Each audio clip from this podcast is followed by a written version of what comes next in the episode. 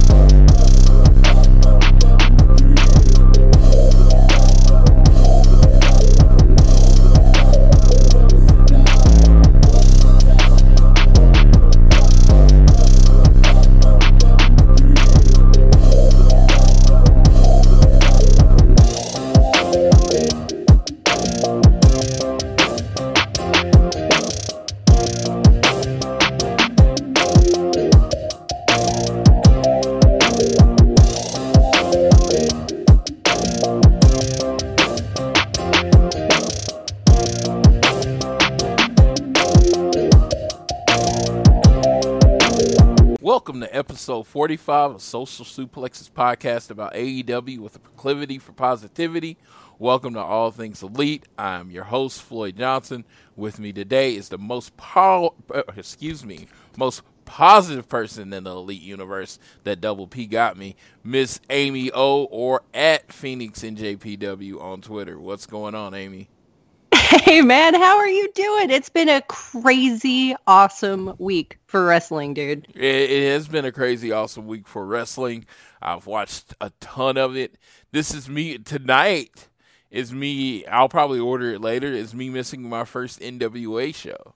It's just it fell into this black hole of me being busy. Yeah. I totally hear that. In fact, Andy's watching it right now while we're recording this and then I'll be like, okay, I'm going to watch it afterwards. yes, yes. Uh, yeah, I saw some tweets about it, and so I immediately went and muted it so I can uh, try to watch it as spoiler free as possible. I mean, I know if there's a title change or whoever wins whatever title, I'm gonna hear about it. It's just unavoidable. But I can, you know, not on the other stuff. I try to support the NWA as much as I can, but it's just time, time. Hey, I mean, you you're married, you have kids, you understand time constraints better than me. Like way. No, I think every, you know everybody's got time constraints, right? Like Yes. there's so much wrestling to watch all the time, and it's like if you watched it all, you would literally be watching wrestling 24 seven. Yes, sometimes you just gotta prioritize. Yeah, I, I listen to I listen to Voices of Wrestling on uh in Joe the flagship show with Joe Lanza and he watches like all these shows and I'm like it would honestly I would quit enjoying it. It would be a job. And I'm Yeah. just like I don't want wrestling. I mean, I love talking about wrestling. I keep up, run the Twitter, all that stuff, but I enjoy that. At, at any point, if this becomes feels like a job, I already have one of those, so I don't. I don't want another one. No, no, you want your wrestling to feel fun, something that you're loving and you're enjoying and that you want to talk about. And mm-hmm. like that's exactly how this feels for me is like I love Dynamite. It's my favorite show all the time. And like that's something where I just I really love it and I want to talk about it cuz I'm super hyped about it. And the second it's like, well, this happened and that was great. And then they had this thing and that sucked. Like then I'm just done. Yeah. as soon as I start monotoning everything, I'm just like, all right, I'm done. yeah, and I, and I get that from like uh, you know, and, you know, there's other elite shows out there that are great, and they put in a lot of work, and they are high quality shows. I am never going to disparage them, but it sometimes it does feel like it's work. You know what I mean? When I'm like, if I'm putting in the hours that you're putting in on this, it's just I wouldn't enjoy it. This would not remain the most positive AEW show on it. I'd just be like, I'm so tired of this crap. Why is that again? Because it's like I even said I don't like everything AEW does. I don't, but Mhm. I like a huge majority of what it is. I like it like 90 to 95% of the stuff that they do. And that's legit how much I like it. It's just, you know, because I like all of that, I can kind of ignore the small things I don't like. Yeah, or you know, for me, the stuff that maybe I don't like as much, I figure that if it if I give it time, that it'll come around. So, like, I didn't care for the Dark Order. We have episodes. It's on record that That I didn't like the Dark Order, and you did. But you know, for me, it was something that it took time to come around to, and now I like them. I enjoy it when they come out. I love their videos. So, you know, if there's something that I'm not necessarily keyed into, I'm like, all right, I'm just going to give it time and then see if it hits. Yeah, it's it's just one of those people, one of those things when people don't like something because they don't like it, no one must like it. You know what I mean? Oh, right. I don't uh, I don't like the Dark Order. Everybody hates the Dark Order. Like I saw this message uh, that said uh, not one person, not one person missed the Nightmare Collective tonight. And I'm just like that's such a lie. That's such a or the he said Nightmare Collective or the Dark Order. I'm like that's such that's such a lie. I'm like that means you're not paying attention to Twitter because there are Yeah. people sitting there posting saying, you know, where was the Dark Order? Why was the Dark Order on the show? Uh, you know, and everyone. I mean, if you keep your finger on the Elite Universe, you knew Brandy was uh passport got stolen this week. Yeah, like So- she le- legit got robbed. Like she got stolen from her passport was stolen. It was a very upsetting ordeal. And like, yeah, she wasn't able to be on Yeah. the cruise because of that because she had to fly out to give her keynote speech, which apparently went really well. So congratulations to Brandy for that. Yeah, and that being said, it's like, you know, everyone knew the Nightmare Collective wasn't going to be there. So you weren't going to get a whole bunch of tweets saying, why isn't Brandy on the show? Because they already knew Brandy. I mean, you know, like, I'm talking about the people that post on Twitter a lot, the people that live in the universe. I know that's only like 5 to 10% of the whole AEW fan base. And there was probably a 90% that had no idea why since she wasn't on there. And I don't know if any of them missed it because they don't tweet. So I don't know. It's just people I like mean, they're things. having a good time on a cruise ship. I will. T- I will tell. I will tell anyone. Name your favorite. Name the person that you think is the dirt worst professional wrestler ever. He has a fan, or she has a fan out there that thinks they are the greatest thing since sliced bread. I mean, when I when I go to Axxess, like I'm like, oh, that line's not gonna have anybody on there. Like Zack Ryder, super popular, super popular. You know what I mean?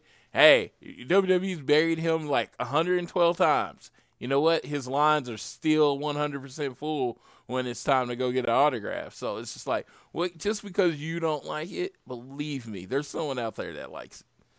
Absolutely, man. And you know, I could go a whole freaking podcast episode on Brandy Rhodes and how big of a fan I am of her and how legitimate, like legitimate. This isn't just speaking for positivity or being optimistic or whatever nonsense. Like, like legitimately enjoy her character and what she does out there. But that would take a lot of time. Yes, uh, but you know, there eh, are fans for everybody, and I absolutely would line up to see the Nightmare Collective. And dude, I would donate a lock of my freaking hair to go see the Nightmare Collective. So Yes, yes. consider me a fan. You know? yes, I, I- I mean, in one of those things, when I first really started getting to Cody, which was uh, later than a lot of other people are super passionate, I, you know, Brandy was his wife. I'm like, I'm a legit fan of Brandy. She is an impressive person. If you, if anyone pays like attention for two seconds, you will see how impressive of a human she is, and it's just, I don't why she know, I don't understand why she gets so much hate. Oh, dude, her her charisma, like her charisma, her timing, her moves. Okay, so maybe she's not the greatest wrestler ever, but dude, like I looking back at the match that they had last week, and again, I'm not. I'm gonna try not to go too long on this, but she had the most energy of the match. She had the most direction in the match. She felt and rode the wave of every moment from the crowd and responded accordingly and perfectly to, you know, bring the other person out and get them applause and get them going with, you know, fan love and appreciation or to really dig into the crowd and really get them to boo her. Like she's legitimately awesome at what she does, especially as a character. So it, it's really a joy to watch her. And I know she hadn't wrestled since July. So knowing that she hasn't even been training as if she should be wrestling because she's more of a managerial role right now, the fact that she's still putting in that work on the back end anyway and went out and delivered what she did, I thought was awesome. It was great to watch. Yes, and I definitely know they don't need or don't want or need a heel authority character. I am not in any way advocating for that. But if they had one, she would destroy that character. I think that would be like that's her like perfect character. Oh, dude, yeah. From the second she walks out and she's doing that stone cold thing where she's yelling at the camera and she's like sassing it up. It's just like when uh, Cody was in ROH, right? And he had the ROH ring and he was feuding with the Bullet Club in the Bullet Club Civil War. And every time she came out, like she was magnetic with where your eyes went because she would be so hamming it up to the camera and really just digging into people and like supporting Cody and digging into the other, you know, the opponents or the crowd. Like she's fantastic. Yes. I love watching her. Yes, she's one of those people I think people have decided they're not going to like no matter what she does. She could go out there and do 450s and shooting star presses and, and you know, ex, and people have decided she for some reason that she doesn't deserve her spot, so therefore they're never going to cheer. And I I just live, you know, we just Yeah, whatever, man. You're missing out. yeah. All right, but before we get into the meat of the show, just want to remind you that uh, this episode of All Things Elite is brought to you by Power Slam TV. Power Slam TV, where you get access to over 4,000 hours of content from over 110 of your favorite wrestling brands from countries all around the globe, right onto your laptop and mobile devices. If you use the code Social Suplex, you still get that first month free. Uh, then I just want to make sure that you uh, everything's downloading fine on uh, Google and uh, Apple Podcast and whatever your podcast app. You again, there's two separate feeds. There's one for All Things Elite, and then there's one for the Social Suplex Podcast Network. Either one works for me. Uh, you know, I I think Social Suplex puts on one of the best library of shows that you get through a week. So I would say go through the Social Suplex Podcast Network. But if you are one of those people that are very selective about your shows and you have chosen to listen to us, you can just put in All Things Elite and download our show directly. Please leave a rating review. And if you're so inclined, you can leave a donation through our podcast provider, Red Circle, which all donations will be going to make this show better, get us access. You know, if we need to pay for interviews, anything like that, that's what the, that money is going to go to. And uh, definitely support us by following. And I've been horrible at this, so I've definitely I added it to the beginning of the show. Uh, follow us on Twitter at AT Elite Pod or at Social Suplex. You can follow uh, Amy at Phoenix NJPW, Tiffany at All Elite Tiffany on Twitter. And if you are so inclined, which honestly, my personal account is a lot of me talking about football, but if you are so inclined, it's at, at Floyd Johnson Jr. I honestly just prefer that you follow the All Things Elite page because that's where I talk about AEW. So that is it. There we go, man. And speaking of AEW, we have had a ridiculously cool week. So we had part two of Bash at the Beach aboard the Jericho Cruise. We also had AEW Dark from Bash at the Beach from last week. And we got another Road 2 series, which, oh my gosh, I adore these Road 2 series so much. And I'm so glad that they've kept them rolling, even though they've got AW Dark and even though they've got Dynamite on TNT. These these Road 2 specials just feel so momentous and significant and important, and they're so well done. Yes, um, we were talking in uh, we were talking in one of the groups on I mean on Facebook about that, and I I, I got a point in contention from someone, uh, James Boyd from One Nation Radio, my boy. He uh, he's like, well, I don't want to have to go everywhere to keep up. Uh, to, uh, to keep up with uh, AEW and to get the storyline. Well, that's the thing about Dark and you know Dark and um, being the elite road to the uh, road to shows, it gives you a choice. If you just want to watch the TV, and I, I truly think it's fine. I think you get enough story. They flesh out enough story on the TV show. But if you really want to get in depth, and if you're a why person, why is this happening? Why, why, why? You know, if you really want to know all the reasons why, you're going to have to start di- digging into the bigger AEW or the Elite universe, which includes being the Elite, Road to Bahamas, and AEW Dark, because on those shows, storylines advance. You get a lot of reasons why. Like on the Dark Order, they turned the whole guy missing his punches into a storyline. They, you know, the uh, evil Uno, you know, interviewed him and you know he was talking to the, he was talking to uh, the higher power or the what was it called? I can't The. Exalted One. He was talking to the exalted one, and he said he made a mistake. He he thought he saw a future in him, and he didn't. And they literally, you know, in the interview, they said how they kicked him out of the Dark Order. And it's like you can get more in depth story, or you can choose to watch the TV. Me personally, as a person that you know is one of those people that really a booster of AEW. I know a lot of my friends, I don't know about you, Amy, don't have cable of any type. You know what I mean? Yeah. They Mhm. just have Netflix. They just have Disney Plus. They just have whatever they need. And that's great. I'm not I'm not anti cord cutter. I do not you know, I have cable, but whatever. I want them to watch AEW. The only way they know to watch AEW legally is through YouTube. That's what you have. That's the option you have.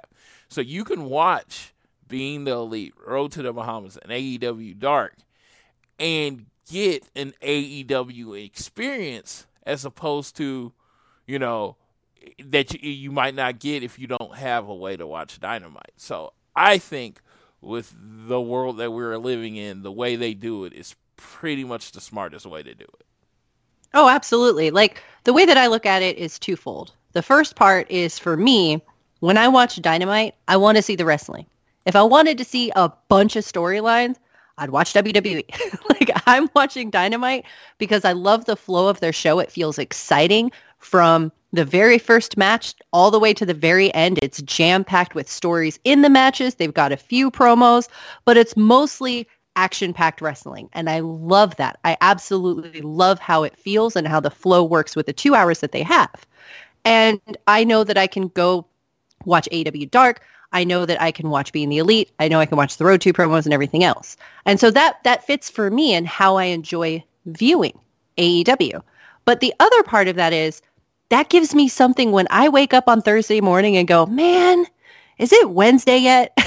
Because I do that every week. Every Thursday, I'm like, oh, I want it again. It gives me something to look forward to. I know that on Monday, I'm going to get Being the Elite. I know that on Tuesday, I'm going to get AEW Dark.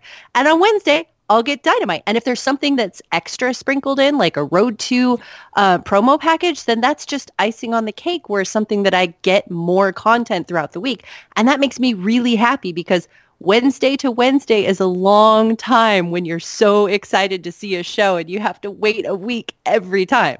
So that's how I see it. Yeah, and I mean, and Brandy said it best. Uh, and I know we didn't get to talk about this last week because you know we didn't get to do the show. But after they signed the D- TV deal, and they was like, "You're going to get another hour of TV," she's like, "That's more hours for char- character development because every week, you know, we get our two hour show, and then there's someone out there that complains that someone wasn't on the show, and I'm like, "Did you watch Dark?"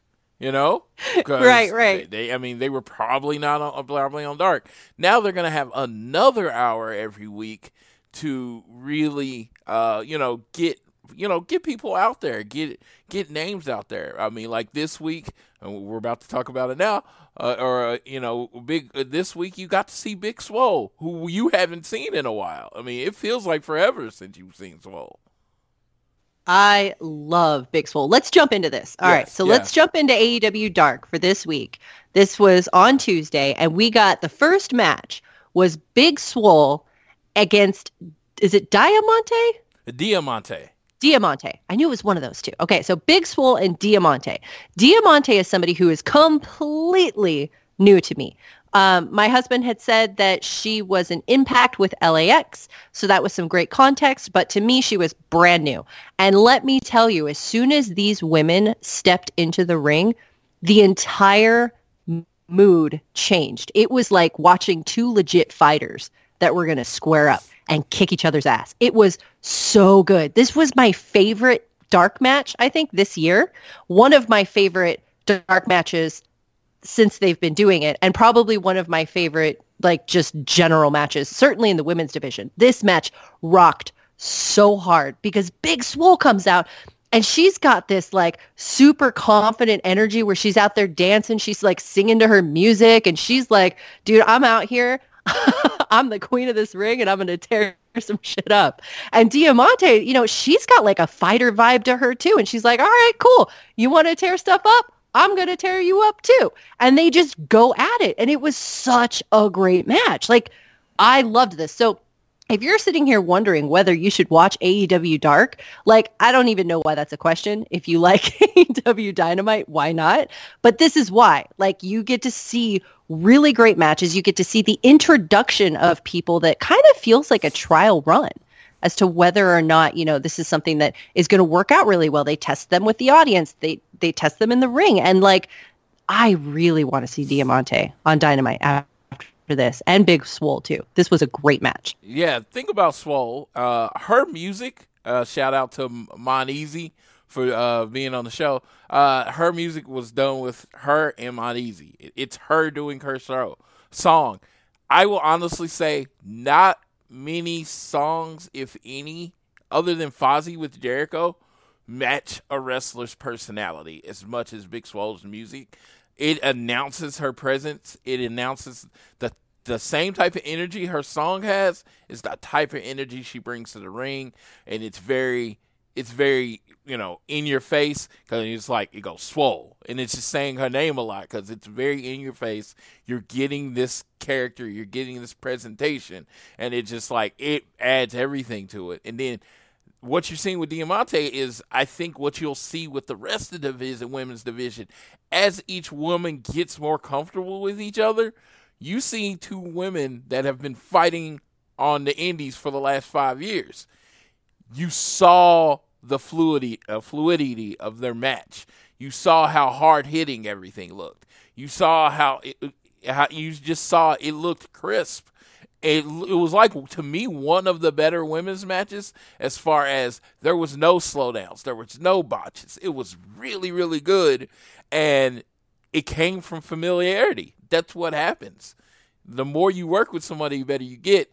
And if and what you have unfortunately not uh, seen is a lot of people in the AEW haven't worked with each other a lot before, and I think over year over you know as more matches happen and they get more comfortable with each other, you're going to see better matches. And again, great. The whole idea of the one one day a week schedule is perfect, but it doesn't make you super familiar very quickly. It takes a lot more time to develop. Absolutely. And that's one of the reasons why I like Dark so much and think of it as a very valuable asset to Dynamite because it sort of fulfills that role of giving people extra time. Because not only do you have people who are not used to working with each other, but you have two completely different styles with Japanese wrestling and American like Western style wrestling. Japanese wrestling hits hard. Like they go full contact a lot. And we don't really do that as much in our style of wrestling. And so finding a good mix between those two is something that takes a lot of practice and sort of communication, right? Yes. So I, I totally expect that as people are able to work with each other more often, we'll get to see a, a stronger progression because they're there for a reason. They're good. They're great. You know, they just it's it's a matter of having the time to work together. Yeah. This match was amazing, though. I loved it. It, was, so good. It was so hard hitting, and it, it came off more like a fight than any match I've seen in, like in a Yes. while. It very much came off like it was very important for those two people to they were trying to win. And I'm like, I don't know if that's just me, but I felt like that was that's what made the match so good. Absolutely. It was totally gritty and awesome and I loved it. Um, and it was funny because I was like, okay, well, good luck to whoever follows them. because no matter who it is, that match was so good. The next match was great. It was fun. It was awesome. It had some great moments, but like that's still my favorite match. So we had Jurassic Express and we had them with the Strong Hearts. Now this was cool because we haven't gotten to see the Strong Hearts in a while. And as soon as T-Hawk comes out, I'm like, oh, dude, that dude's going to chop Marco and he's going to go flying because T-Hawk is basically like Walter for his chops. He leaves people blistered. It's insane. Um, but we haven't, I haven't really seen that much from him because we haven't really seen Strong Hearts much, right? Well, this match was a lot of fun. We got a lot of really fun pair-ups. We did get to see T-Hawk chopping Marco, but we also saw Marco coming back and chopping T-Hawk. And not even in this like hilarious, funny, like ironic way. We saw Marco give some fight back, and that was awesome. Yeah, and you you know what? You notice everybody makes fun of how short Marco is. T Hawk is what, two inches taller than him? Uh, I think it's El Lindaman, actually. Oh, El Lindaman. Yeah. Yes. El Lindaman. Exactly. He's like two or three inches taller. And no one ever talks about it, and I'm like, no, T, no, no, uh, no, uh, yeah, I, I get them confused, unfortunately, because I have not watched the Strong Hearts a lot. So yes, uh, El, yeah, El Lindaman, not very much taller. T Hawk, T Hawk is the one that looks like a guy to me. He looks like, you know, someone that can be pushed in the future. He is pushed in other companies. I, I you know, from listening to different shows, I've heard his name quite a bit. So, uh, yeah, I thought it was. I thought Marco's offense in this match made more sense than it did in any other match to me. And he was definitely the star of the match. Yeah, Marco was great in this match. He's been so fun to watch lately, just in general. Yeah, like the gap. It used to be it was Luchasaurus and his two buddies. Now, Yep. yeah, and now it's like Marco and Jungle Boy has closing the gap between them and Luchasaurus to where they're more of a team. And shout out to Luchasaurus. It looks like his hamstring is better because he is moving a lot faster than he did like like two weeks ago. So And kicking a lot higher, too. yeah, yes, and it's like, um, yeah. So it looks like he's healing up. I don't know if it was just like not confidence in it, but it was just like you know, to the naked eye, to the untrained eye, he looked slower, and it was just like, okay, it was a lot less impressive than what we had been seeing from, but it looks like we saw that snap, that excitement, that energy there again tonight, uh, again on uh, Dark. Absolutely. And it's neat too to watch the Jurassic Express because you've got a three-man group, which usually feels like it's going to be very busy to let everybody get their shine in. But Jurassic Express does it really well. You know, Luchasaurus is super over, and I feel like he's giving space to the other two guys as they're getting super over and sort of having their moments as well, which I find really cool to see other people kind of step back and go, okay, here, you take more here, you take more time here. So that felt like that was happening. And of course, Luchasaurus comes in and everybody is super excited. He does his kicks. He takes people out. He does his moonsault. It's insane. But um, but you see everybody else get their time too. You see Marco get legitimate time. You see Jungle Boy get legitimate time. And it just it really feels like they have a great sense of awareness when it comes to the time that everybody has to be able to have their moments to get their offense in and look great. Yeah, and you know it's clear. I mean, it, it, was clear like at the beginning, Jurassic Express was going to be a vehicle to get Jungle Boy over. Now it's like all three of them are over. I think you know Marco was kind of like brought in as the mascot, and I think he's developed his own fan base. There are a lot of people that just really love Marco Stunt. You know the uh, you know the underdog. So that is awesome. I just I th- I think that's really well because I I would have told you I didn't see that coming. Marco Yeah. Stunt and Marco Stunt. Every complaint about Marco Stunt I hear, and you know the old man inside of me is like, yeah, he's really really small, but then. then the fun, you know, the fun guy inside of me, but he's really, really fun. You know, he's super He fun is. he's just a super fun wrestler and i'm just like I'm not ever gonna bitch about someone just being fun. I mean, yeah, if this was if this was maybe another sport or you know something else that a form form of entertainment, I might have more of a problem with it. But I don't, you know, I he's fun. I'm not, Dude, yeah, I'm not going to preach realism when we're talking about a dude who's on a team with a dinosaur. Yeah, yes, Like, all- yeah. No, I love Marco Stunt. He's great. He's so much fun to watch.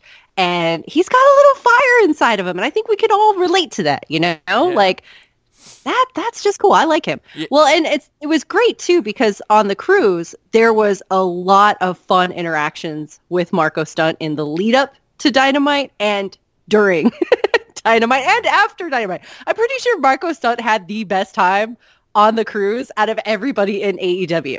yeah, I mean, it man, you know, AEW's roster is some talent on there. If you're not following Hikaru Shida, make sure you do. Uh, Marko Stunt having, I mean, if you're a person that doesn't get to go out and you like to live vicariously through other people, live vicariously through Marko Stunt because he's having a blast at everything he's doing. Like anytime he's like when you the little kid and what you thought you would do as a wrestler as a little kid he's doing and he's letting you know about it on Twitter. It's he's Like, living the literally. best life. He's like he's like living like he's living his best life, and I just and it's freaking awesome for him.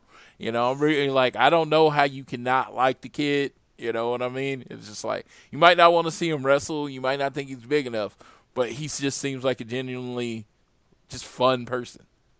Absolutely. And meanwhile, while you're sitting there thinking that, your kids are looking at him starry eyed. So, Yeah, you know, yeah, because he's tall. you. He's taller than them. You know, you gotta have somebody for the kids, though. You know, absolutely. Absolutely. Well, let's get into the heart of this episode, which is the Jericho Cruise. Because first, before we even talk about matches, how flippin' cool was it that we had a wrestling show on a cruise ship? That Ah. was awesome. That It- was it- so cool. All in my all I could think is how hasn't this happened before? Uh, that's all I could think. It just seems like such a slam dunk. I've seen, you know, I think they did a WWE one of the tributes to the troops. They did it on a naval uh, navy vessel, which was kind of cool. Uh, but it's just like you got this boat with you got this boat with the most passionate you know, wrestling fans, you know, you know, on Earth. They're on a wrestling cruise. I mean, that's all you have to tell me. You don't have to give me any more qualifications. You're on a wrestling cruise. That means you're a passionate wrestling fan. So you got this rabid fan base. And he's like, let's put it on a wrestling show. And you know what? Let's record it as our weekly show. It's just like, man, it's just such a brilliant idea. And I do want to point out, if y'all don't know this, Jericho took when he did the Jericho Cruise, he took it to the WWE first, and they turned it Yep. down. And that Yep. is crazy to me because it's so know. over. Like I mean, I mean, the first year, I mean, I re- I remember it was like a month left and there were still seats, right? But they finally sold out. Last year, it sold out in like three months. It wasn't. Oh, dude, long this is going to be like an instant sellout this year, the next one. this year, if you're listening to the show and you're interested, have your money ready. Have Yep. your deposit ready. I honestly think a week, maybe two, maybe Ah, two, and I think I might be. I think I might be over. I think I might be overestimating it. I think you might be overestimating because they have payment plans where you can just pay like a couple hundred bucks a month. Yeah. And the, the prices are really ridiculously reasonable anyway. Yeah. So like we went on a Disney cruise with the family and it was like ridiculously expensive. Like I'm not even going to say how stupidly expensive it was. But the tickets for this one, I was looking, they had an archive of the prices from last year and I imagine that they'll probably be up a little higher next year simply just due to the demand. Like I'm happy to pay it, dude. I'm gonna I'm gonna try to go. Um, but it was like for the biggest rooms was something like a thousand per person. And I was looking at the, um, I had a thread on Twitter today about people's experiences from the cruise because it was just so cool to see all these happy faces and all these great photos and these great experiences. And people were saying that every room when they walked in, there was a free bottle of Chris Jericho's Rock and Rager Bubbly on the bed waiting for them. And every, uh, I want to say for three of the nights, there was something new that was like a free gift or whatever from um, from Chris Jericho's cruise. The meet and greets are included in the ticket prices, as well as the photo ops and autographs. And of course, just walking around and seeing wrestlers and hanging out and just having a great time. And of course, the show. And every single night, there was an action-packed full card of wrestling shows, plus a freaking Fozzy rock concert. Like, how do you not go? This this is gonna just like go so fast next year. Yeah, last uh, I saw a guy post a picture. He's like, when you pick the right elevator, and it was he was on the elevator with Kenny Omega and Rio. That's so crazy. I'm just like, that's like that's just crazy. It's like you don't get that type of access with anyone, and the wrestlers are probably. You know, they do like their hour or whatever photo op, and then they're on a freaking boat. They're on a cruise, eating for free and drinking and having a good time going to the Bahamas. I'm just like, I think like everyone's mood is going to be better. You know, how are you on a bad? How are you in a bad mood on a cru- cruise? You know, Dude, I mean? seriously, right? Yeah. Like the crowd at this show, you're on a cruise, you're on a wrestling cruise, you're on Chris Jericho's wrestling cruise. So you've seen Fozzy, you've gotten to meet tons of people. You're probably already drinking. And if you're not, it doesn't matter because you're having a great time anyway. Eh. You know, you've got straight edge people, you've got people who are drinking, you've got people who are celebrating. Everyone's in a festive mood. And they're all some of the most hardcore fans because again, wrestling cruise like eh, it's Yeah. just wild. You and the show is included in your ticket price, so you're not you didn't have to you know go all crazy to get tickets. You know what I mean? It's just like you're just there and you're just having a good time, and the energy of the crowd, and it's just like so. What you're telling me is you think see you think it's a bad idea to have a wrestling show in front of your most passionate fan base. and also get to go to the Bahamas. Yeah. And there was somebody who posted a picture of the show from Dynamite. And you had the balcony where the fans were. And then you had another ship that was parked next to them because they were at the dock. And the other ship, so people who are just on their own cruising adventure got to watch Dynamite. And they had tons of people who were cheering and yelling and like just enjoying it who were on a completely different cruise ship. Yes. Like that's so cool. Yeah, and I say we haven't even talked about the show. It's just the ecstatic of it. It's just how hasn't this been done before? It's the greatest idea ever. I can't wait. I'm like everything. I even said after June, everything else is on pause because I'm Yes. going to be on that ship next year. Me too. It's on my birthday week and the next year's Dynamite airs on my birthday. We're going. yes, and it, it- and I was telling you, my wife and her twin sister, their birthdays first week of February also. So Yeah. yeah, so it, they will. We will be celebrating their birthday. I turn forty next year. We'll be celebrating my birthday. We're just gonna have Well, a great time. Everybody's man. Absolutely. no, Well, yes. and Andy's is like two weeks after. So we're going to celebrate everybody's birthday. We'll Yes. celebrate Dynamite's birthday too. Yeah, yes, it's gonna be. Uh, yeah, it's gonna be a crazy show. People were, uh, you know, had the Wi-Fi. They've been uploading. Some people had uploaded shows from the boat. I was like, this is that's gonna be so fun. That's gonna be so fun. It's just gonna be the best time ever. I'm just excited. Super, super cool. Well, let's get cracking into the Dynamite show. So the first thing we see, of course, we've got pyro, we've got the view of the boat, and everything's awesome and thrilling, and the crowd's great. But the first match we get is actually the AEW Tag Team Championship match. And this is between Hangman Page and Kenny Omega versus SCU. Now, not only is the match itself great because their tag team matches are always great, and you've got some of the best wrestlers in the world in this ring at the same time. Plus, they're all really good friends. But you've also got some strife among the friendships playing out in the ring. And this is something that I love that they're taking on and they're doing this expertly. They're perfectly navigating the wrestling action while having this in-ring storytelling that you just can't miss because it's all happening right there play out in the ring. It was freaking awesome. What were your thoughts on this match and how it opened up Dynamite on the Jericho Cruise? So this was our first taped episode of Dynamite. in its existence. Every episode's live, but this was taped on Tuesday. Well, unfortunately for me, I work overnights, so I got spoiled on it. And you know what? It did not affect my enjoyment of this match one bit. They came out. I I think no one does the opening match of their show better than AEW. Whether it's a singles match, tag match, no one does the opening match of the show. It, it, it, it's a momentum builder, and they kill it. And I just thought this match did stuck with the whole lineage of that momentum building matches. Hangman's character work while still performing was amazing. Kenny Omega looking a little confused because he never knew what Omega was gonna do. In in in a way, SCU, you know, they're just trying to win, and that came through in everything that they were doing. It was just, it was just a like explosive, fun match.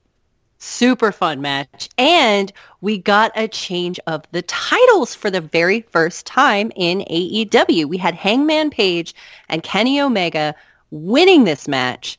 And then we got one of the most iconic shots. And this is another great thing that I love about AEW is that we keep getting these iconic moments, right?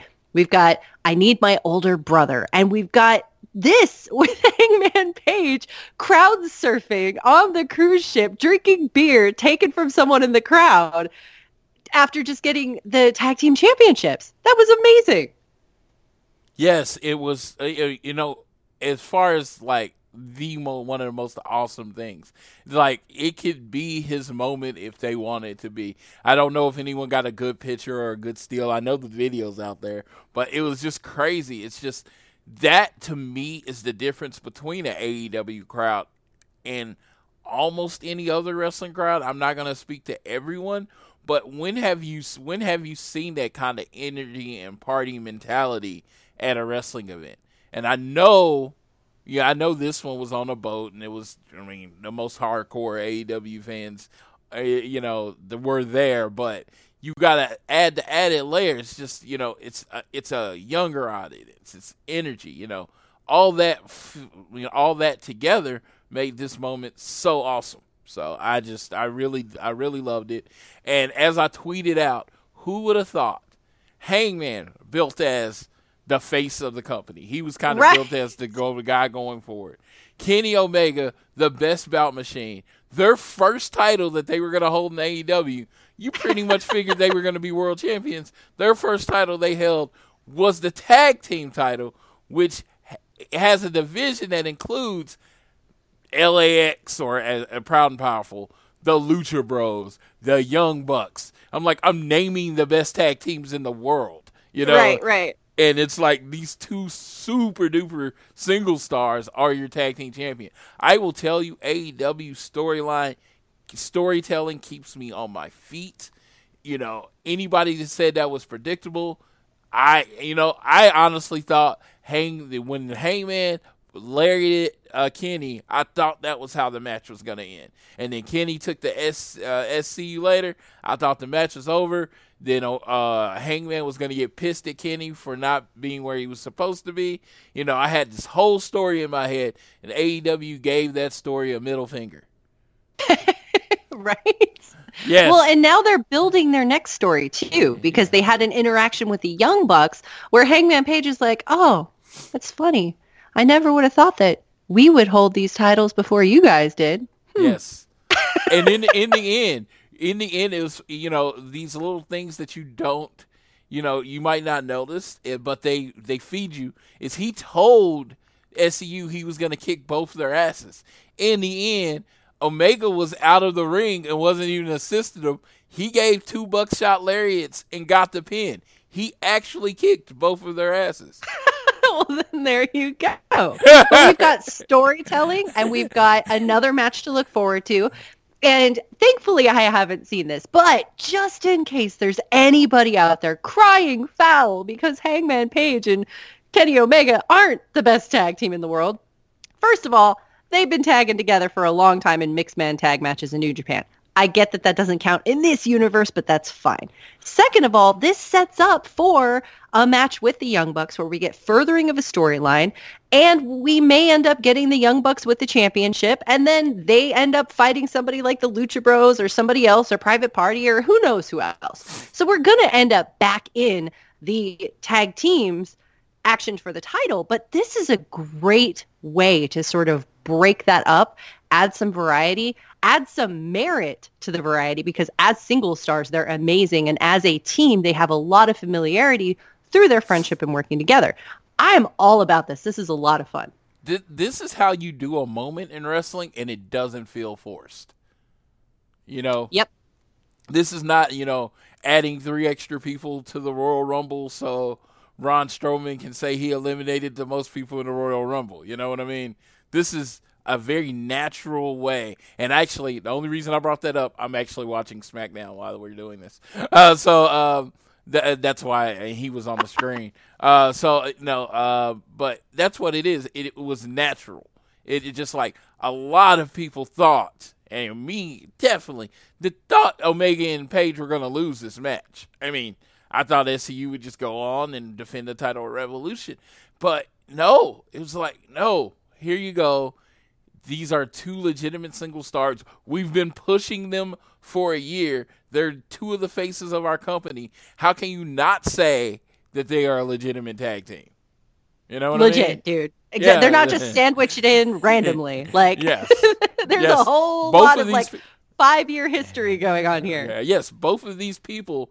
If you look at the pay per views that uh, AEW has done, and you look at uh, Double or Nothing, Omega main evented it, All Out, All Out, Hangman main evented that match. You know, Full Gear, Omega main evented that show. I'm just saying, they are. They're headliners. you know, like that's what they do. so it's just yeah, I don't know. I don't know why anyone would have a problem with two main guys. It's you know, uh, teaming up. You know, and it's like it gives Hangman more of a rub. You know, everyone was afraid of him, kind of. You know, because he was like the little add-on to the elite. You know, he had his little mm-hmm. fan base, but you know, he's kind of the he's the Joey Fatone of the elite. You know.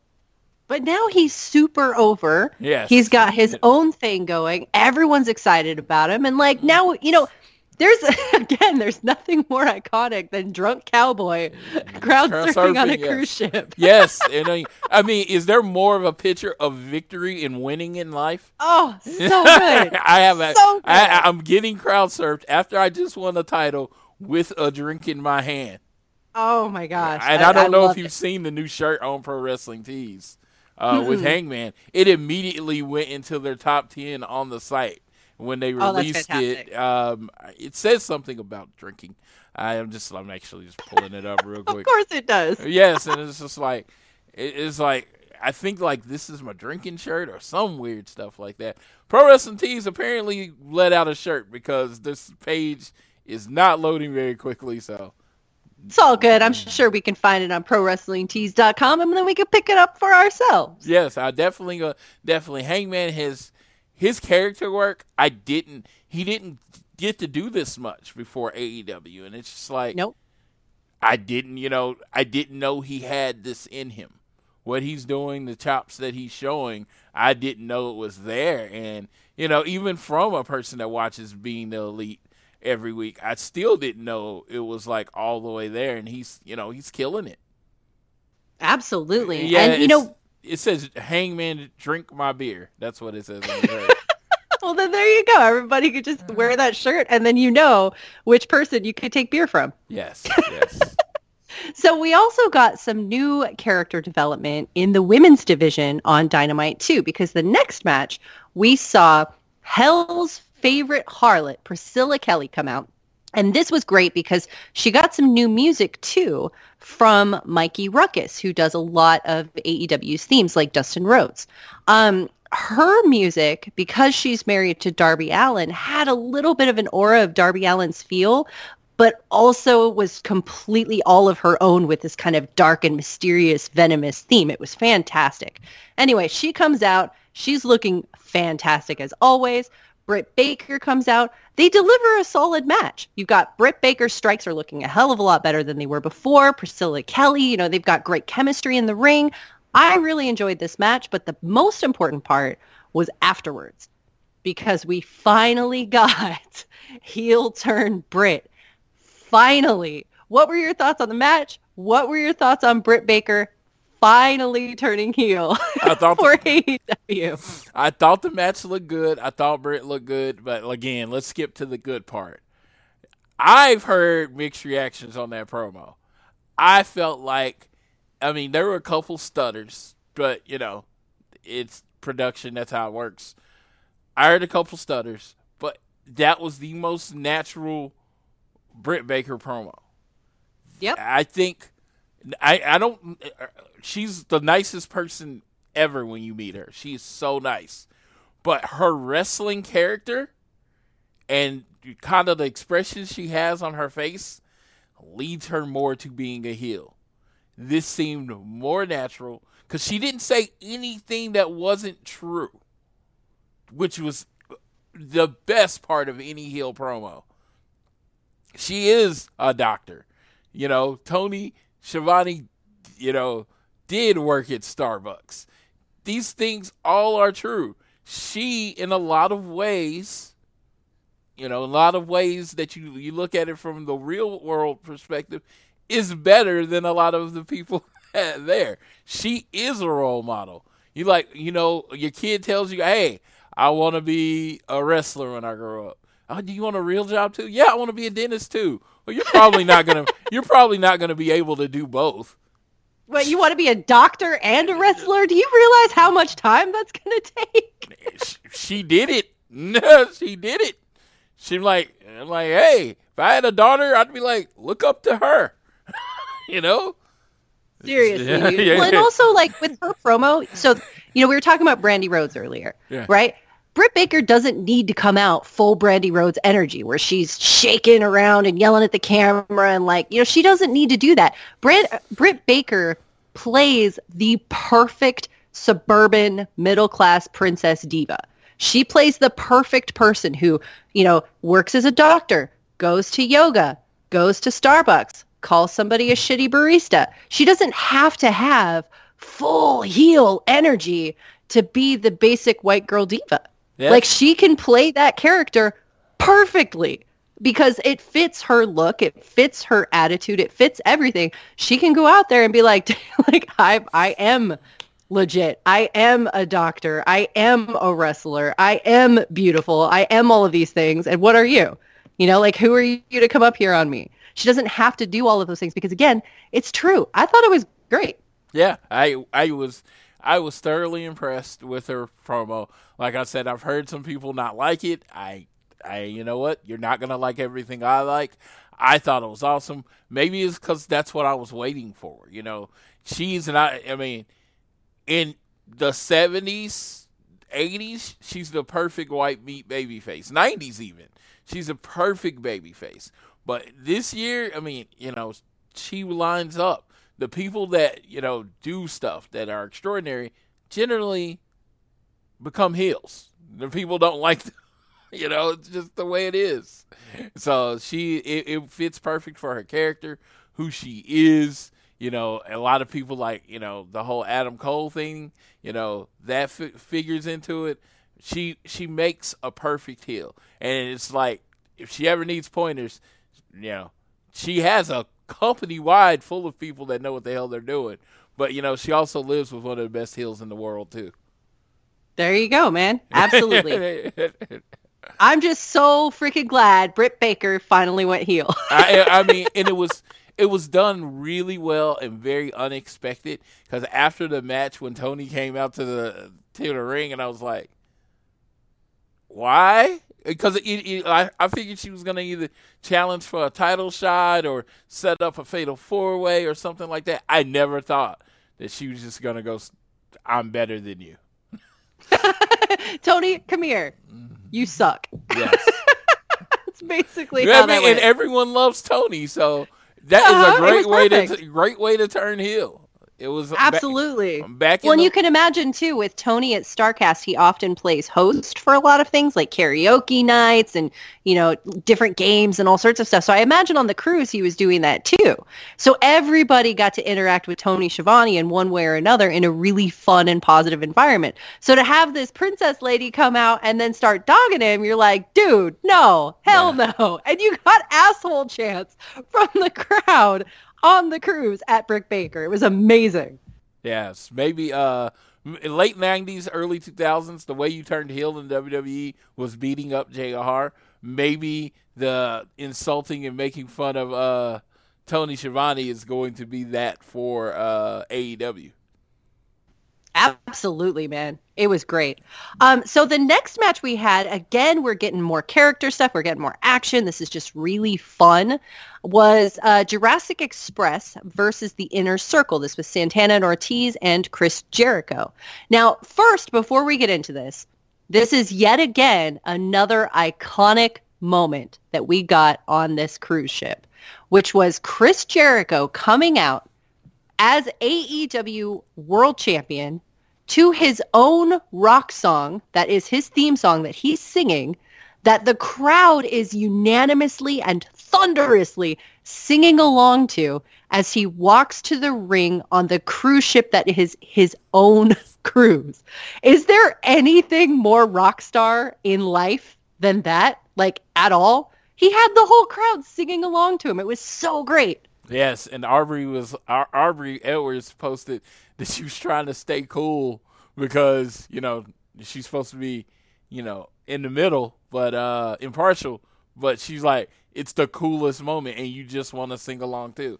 Believe me, I would have been singing along with it. I don't even like the song. I know I am I'm weird, uh, but I it was like I would have been singing along too because that was freaking to me it reminded me them singing along was like um when Becky first like exploded and she started coming out and everybody started going oh and doing the whole thing with it. And it was just like the whole crowd was doing like the first time I heard that it was that same energy.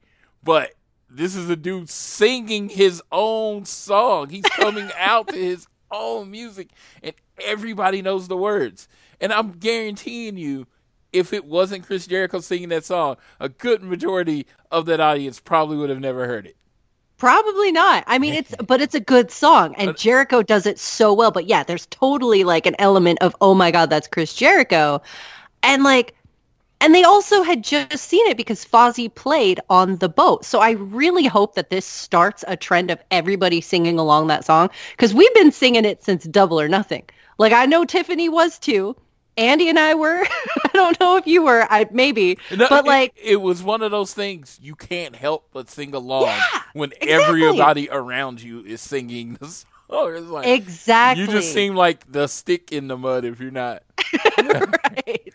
But but I but having the whole crowd do it on the ship and then because they have different sound production because it's on the cruise ship and because the crowd's smaller because again they're all on a boat, like you really get an intimate feel of that which highlighted the Yeah. sound of everyone which was so good. So yeah, you've got Chris Jericho coming out with this literally iconic greatest of all time moment, which is just going to go down in history as one of the best wrestling entrances ever.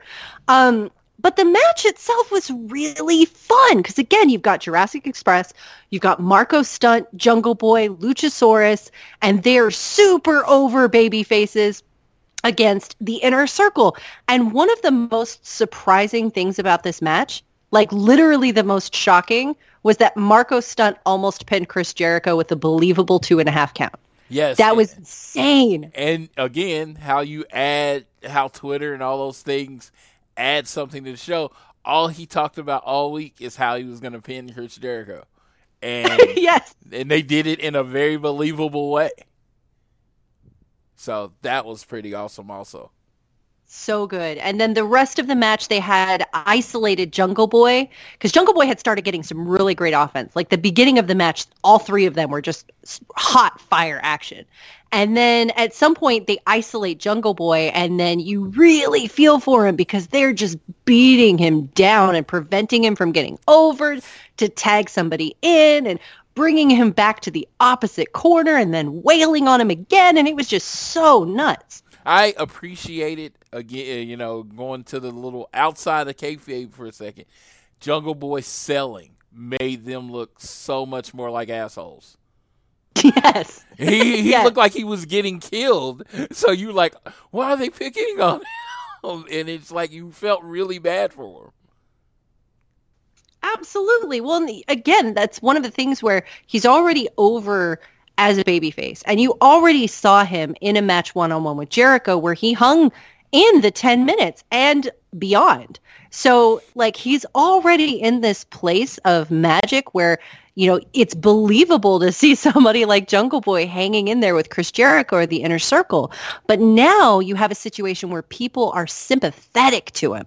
And that's really cool to see because you really want him to be victorious. And yes, Marko's fun. And yes, it's great to see him, you know, get one over on Jericho, which is just still boggles my mind and is just absolutely delightful. And again, speaks to how much Chris Jericho values Marko Stunt, values Jungle Boy, and values Jurassic Express to even be in this situation in the first place.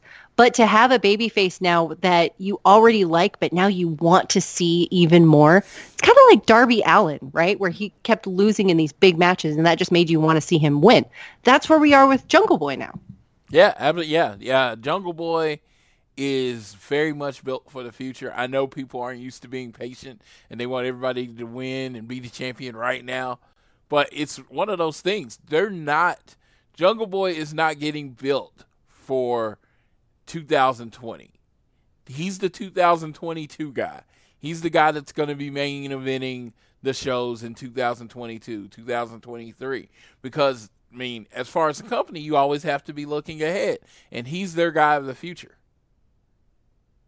Yeah, and we will have all seen the story of his epic rise to prominence by the time he gets there. Maybe we get a Jungle Boy, probably under a different pseudonym, versus versus Darby Allin in a main event of an AEW show for the world title one day. Oh, that would be crazy cool. Yeah, I don't know. Who, I don't know who crazy would be the heel, who would be the face, or if either one has to be a heel or a face. But it would be crazy to see them grow like that. And it's just like again, AEW's kind of earned, you know, over the last few months, kind of earned your patience, and that's what they're gonna do. Is every time they keep paying off a storyline, it's gonna keep earning them more and more leeway.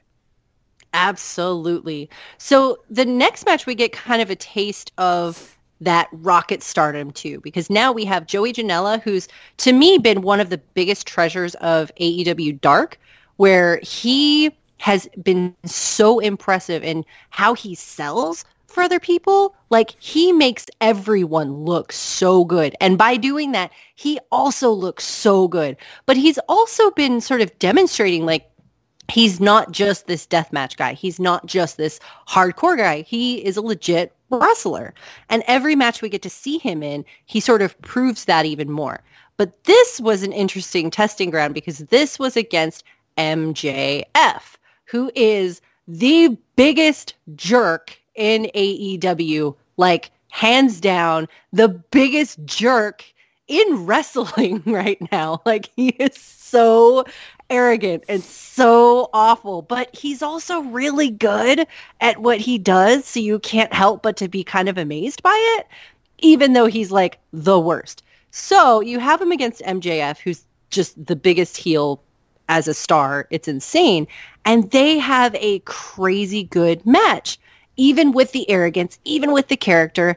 Like I loved this match. What what were your thoughts on it? Yeah, um, I was. This match to me didn't connect with me as much as I would like it to.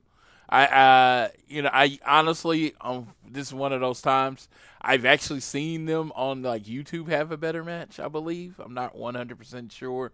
I've, I, I- but it was just with them two. It was just, it just felt like it was a lot of character work, and then I didn't like the finish, but it finish made sense going forward. It's just like one of those matches. It just like it- like me being like I said, I'm always gonna be honest.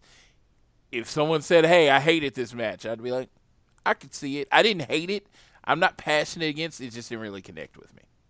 That's fair. And to be fair, this was more about what happened at the end of this match Yeah. than anything else, which was, you know, so the, the end of this is that MJF capitalizes and he does actually a really great double cross on Joey Janela after Janela is sort of distracted by Kip Sabian and his ex-girlfriend Penelope Ford. Anyway, Yeah.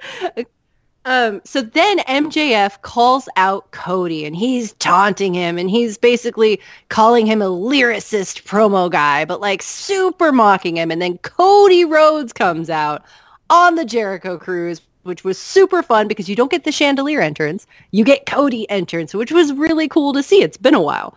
Um, and so Cody comes out and he's talking with him. But again, the rule is that he can't touch him. so this this was a really really fun dynamic between the two of them. Yes, uh, yes. Um, I thought this was like a great face to face. It's and they're doing a really good job of very old school. You know, they're building this feud. They're making you need for them to fight because you know what? They're other than I think the night after when he comes out to attack and uh, you know that uh, show after and he comes out to attack uh, MJF. Cody comes out to attack MJF and Wardlow attacks him. There's been no physicality between the two. You know what I mean? They are making you desire to see Cody get his one upsmanship to to get back at MJF, and they're going to make you wait. They're going to make you come out of pocket to see Cody get his hands on MJF. That's, oh man, it, that's that's called drawing. That's called selling. That is called that. Is, this is what wrestling's been since like the 30s or whatever. You make people want to see someone fight, and I was like, and me as a Cody fan, I am itching for him to get his hands on MJF. I can only imagine like the fans that just love this. It's it's probably one of the better feuds in wrestling, and they haven't had one match. They're not wrestling every week for six weeks like that happens at other places. No, they haven't even touched each other. They're oh the anticipation Yeah, is yeah, so good. They're going to wrestle everyone and fight everyone but each other. Cody's going to be in a freaking steel cage match when on Wardlow's freaking debut. Not going to touch MJF. oh my gosh. Oh, that match is going to be insane. Yeah, no, yeah, it's like this has just been perfectly to me perfectly done, and it, I mean it's it's a very old school take on a new school, you know, new school, new concept. You know what I mean? It's just like and MJF, who's a very old school character, very old school heel. Cody, who's kind of an old school baby face right now. This is perfect.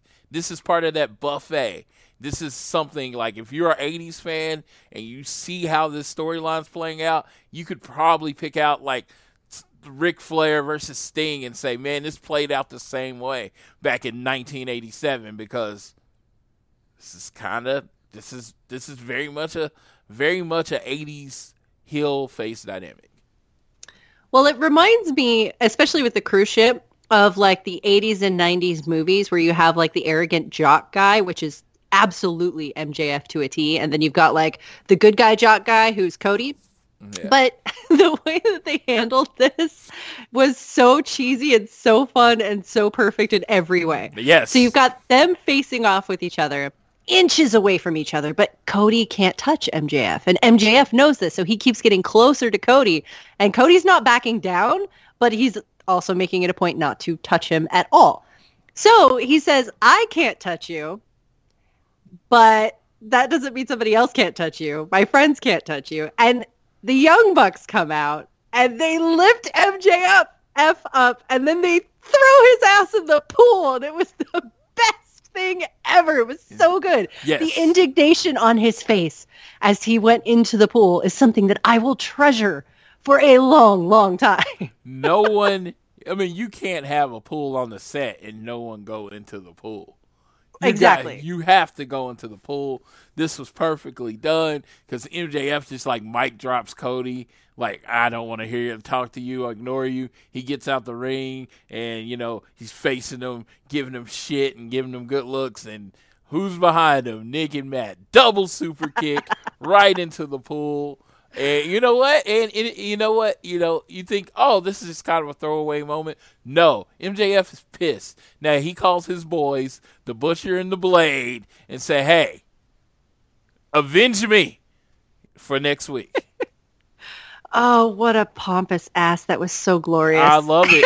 I love it. So it, it it's very much when the the it, it very much when the pompous ass finally gets, you know, Cody. This is like, you know, this is like a jab. This is not like you know the full revenge, but he got a jab back. Jody, I mean Cody came out looking good in this situation because you know what, you're gonna have to watch Cody take ten lashes at some point. Oh my god, thank Yeah. you. Right? Like give us something fun before we see that. Yes, and you know that's going to be painful and awkward for a lot of people that night. Oh, yeah. Yeah, so this this was great. This was a very very fun and invigorating way to end that match to to sort of further along Cody and MJF and just to have a freaking fun moment on a cruise ship with a wrestling cruise. Like you got to do it. It's great. Um, so then we get to the main event match, and this was Pirate Moxley versus the Bastard Pac. And this was insane. You had them wrestling everywhere on the cruise ship. You had them in the crowd. You had them up on the stairwell. You had them near the announcer table. You had them in the ring. And it was funny at one point, I think I saw Moxley look under the ring and I was like, there, you, there's no room for tables. Like you can't do anything with tables on this boat because there's just no room for it. They did everything without tables and they didn't need it. It was such a great match. It was so good. The the suspense, like I honestly literally had no idea who was going to be coming out of this. And it was really important because it was a number one contender match. So whoever wins this match between both very strong, very intense, very fast, and very clever men would go on to be able to face Chris Jericho for the AEW world title. Yes, I have a spicy hot take. This is one of the perfect matches for JR to call. I thought he added so much more to this match because the cranky old man that questions everything, you know, sometimes it doesn't work in the tag team environment of AEW or six man tag where they don't necessarily follow all the rules. But in this match, where Moxley is selling the eye, he drove home that point the whole match. And it added to your Moxley may not win in despair type of situation to it. Because he's like, yeah, it's great. You can do what you want. But when all he has to do is punch you in the eye, right. well, and Chris Jericho too. He was on commentary talking about Yeah, yeah. how strong Pac was and how terrified he was going to be face him. Yeah, and it was just that, that one part where he just grabbed his head and do I guess the Kawada kicks and he just kicks him in the face, kicks him right in the eye. I'm like, dude, I felt that. It was just I felt that, and it was just like they did it perfectly as far as I mean, I didn't know that you can sell eye. Like I, I remember I want to go back and watch the 80s, 90s like blindfold matches, and they're all hysterically horribly done. So this was like he's selling one eye, and it's just like it's like Not even like an arm that you can grab. It's Yeah, just like your eye. yes. So it's like you selling. It's like how do you sell an eye? And they did a really good job of telling the story of him overcoming the eye injury to win. And Pac's one of the best wrestlers in the world. Uh, Yes. I, I, I'm now that he's on this super huge stage, people can actually realize it. That when it comes down to the performance part of professional wrestling, there ain't too many people better than Pac. So No, he- no, he- he's been amazing. yes, he served his purpose, and you know he was overconfident, and that's why he lost.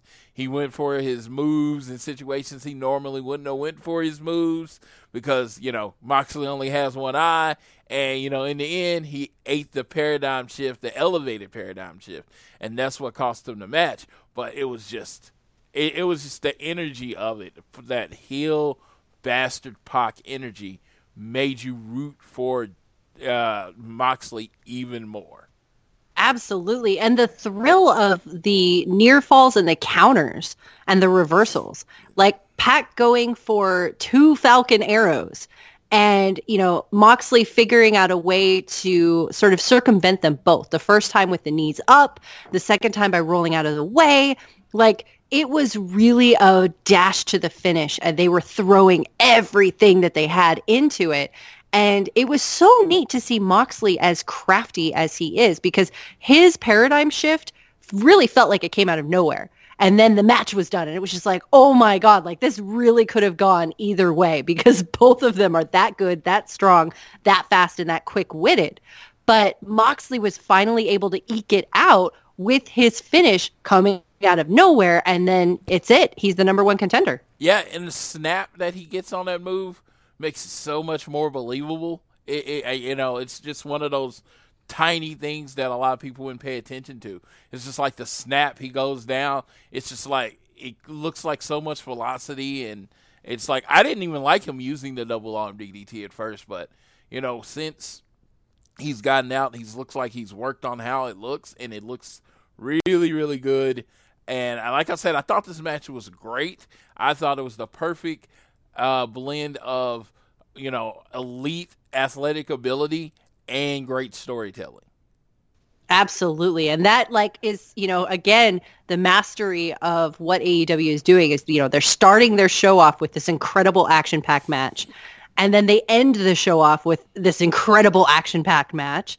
And you just end up leaving Dynamite and especially this Dynamite on a cruise ship feeling like you just watched one of the greatest wrestling shows that you could possibly watch that week. Yeah, and it's just like Jericho is uh I mean Jericho perfect foil.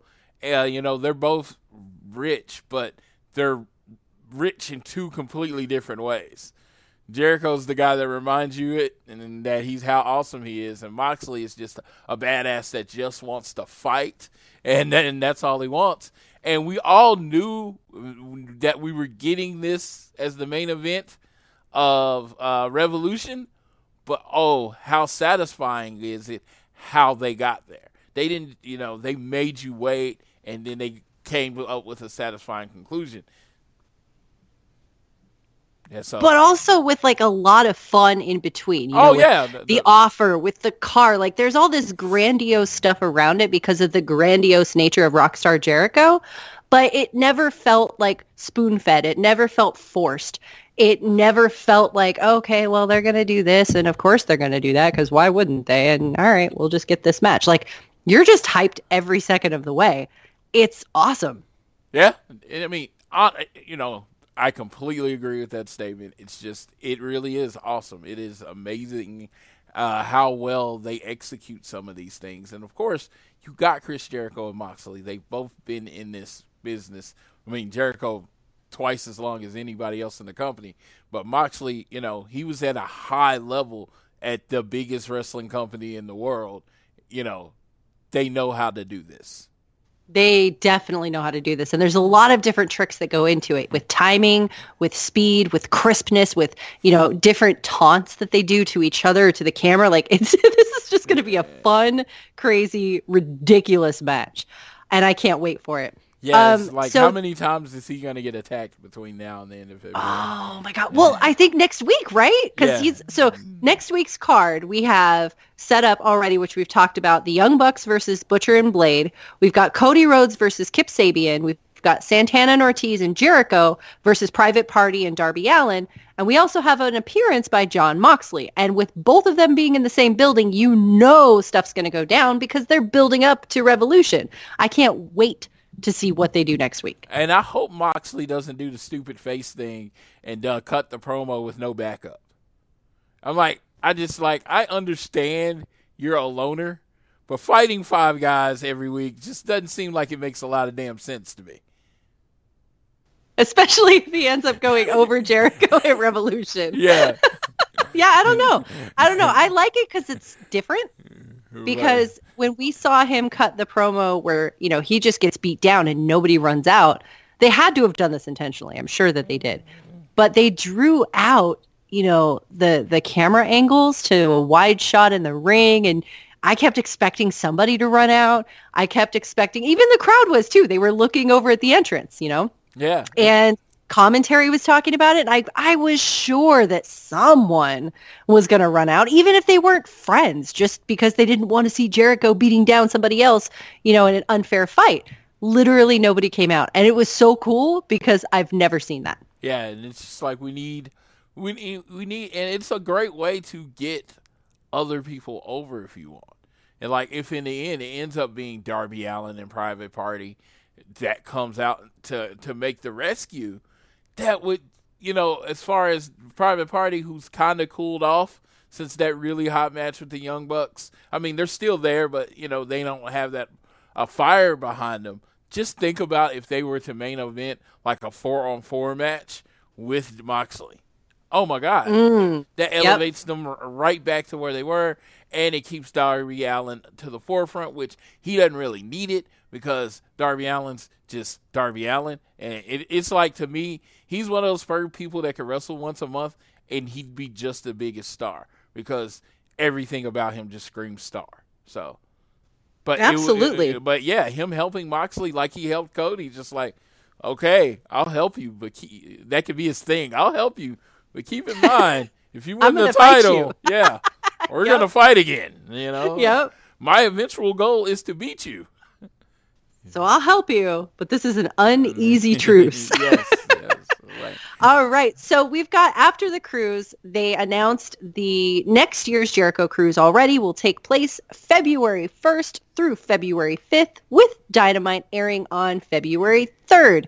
They already have pre-sale signups live on the website. If you go to chrisjerichocruise.com, you will find it right on the homepage. Join the pre-sale. You'll get onto an email list set up an account, and then they will start emailing updates once they are available.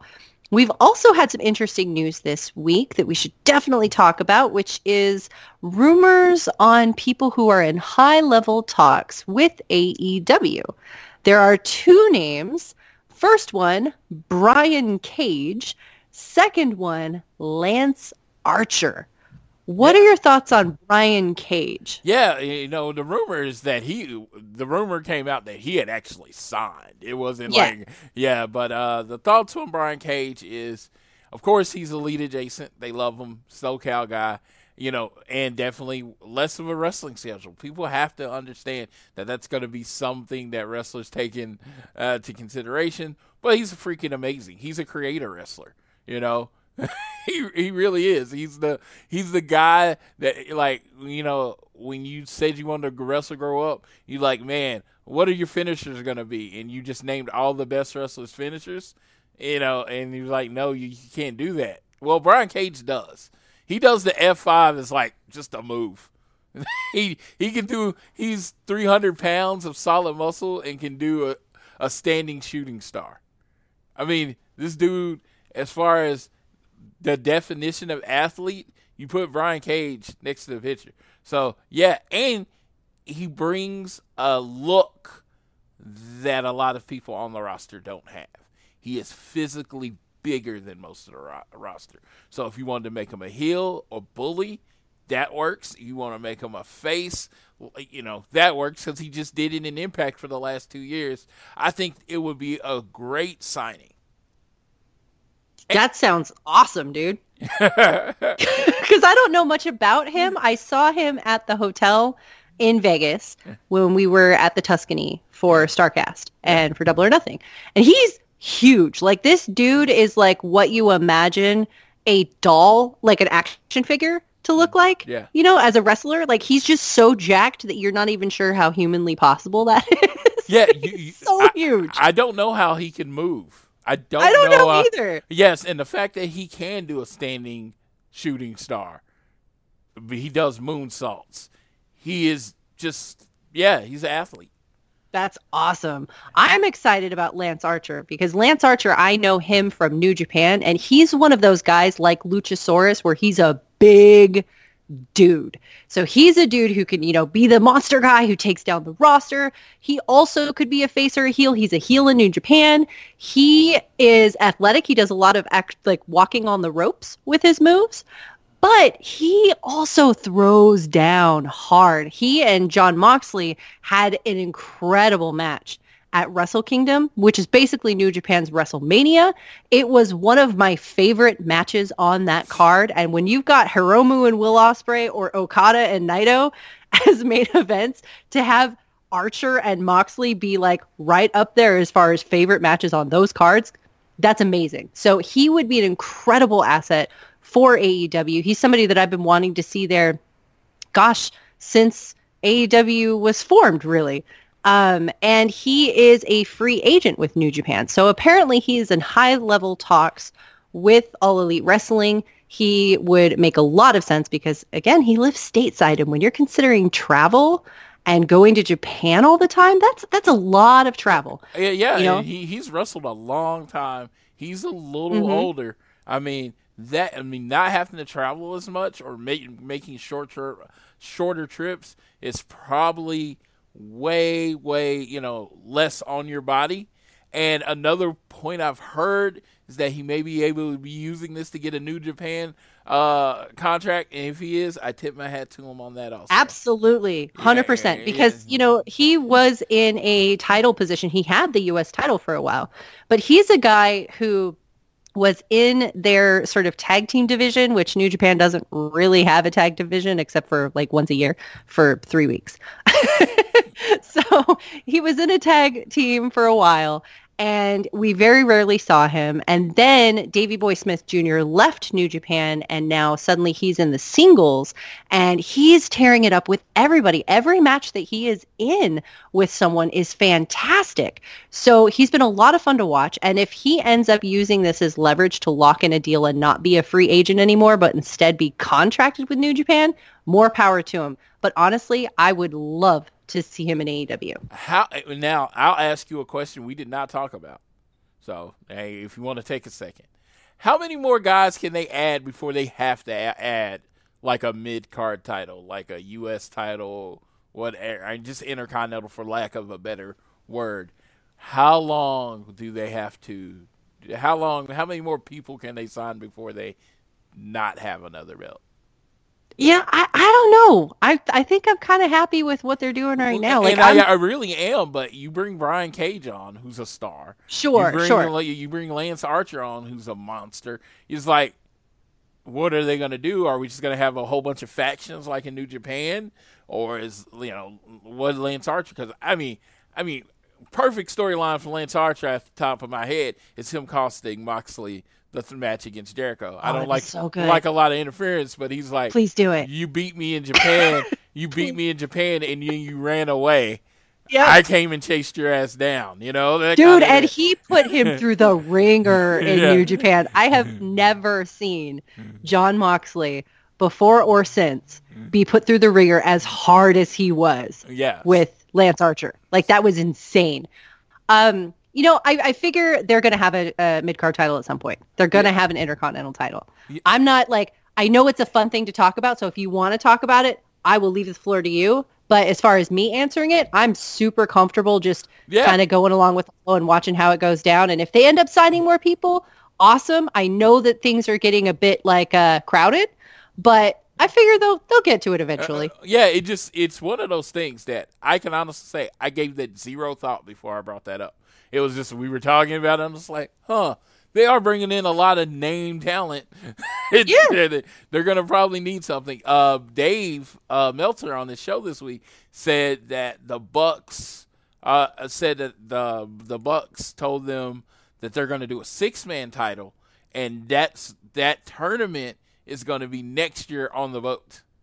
And he said he doesn't know if they were just blowing smoke up his ass, but I that was would be say, I mean, I have seen a million freaking six man mm. matches in New Japan. Yeah. More power to you mm-hmm. if you can make a six mm-hmm. man title exciting. I will like applaud you, and that would be great. You've got the teams for it, But SCU and Jurassic Express, but like, I've seen a million freaking six man tag matches, dude. yeah, you know it's crazy. It, it was crazy because even even Meltzer said it.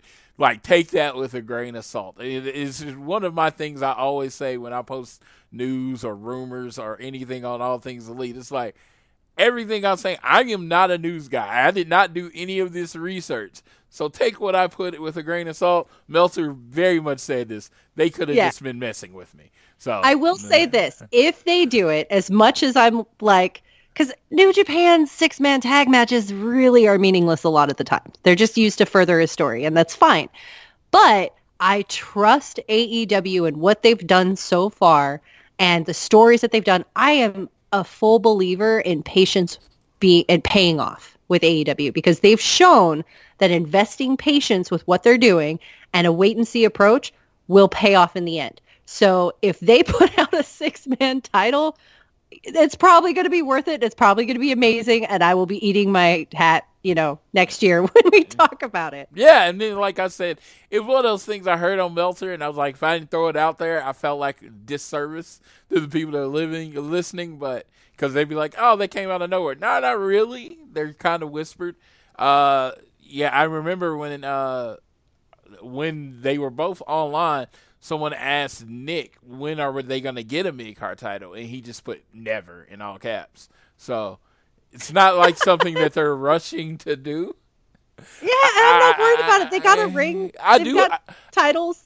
See, that's the whole thing. I do wish, you know, the whole diamond dozen thing. I th- wish they would bring that up more for MJF because it's not a title. It's not a title, but it's you know something that he has that's supposedly of value. I mean, It's you, an accolade that he can make everybody kiss. Yes, so I, I, you know, I do. I hope they uh like uh, bring that up a little bit more. I do like MJF doing it, and you know, if Cody's like, man, I'm gonna take your ring, that would be amazing.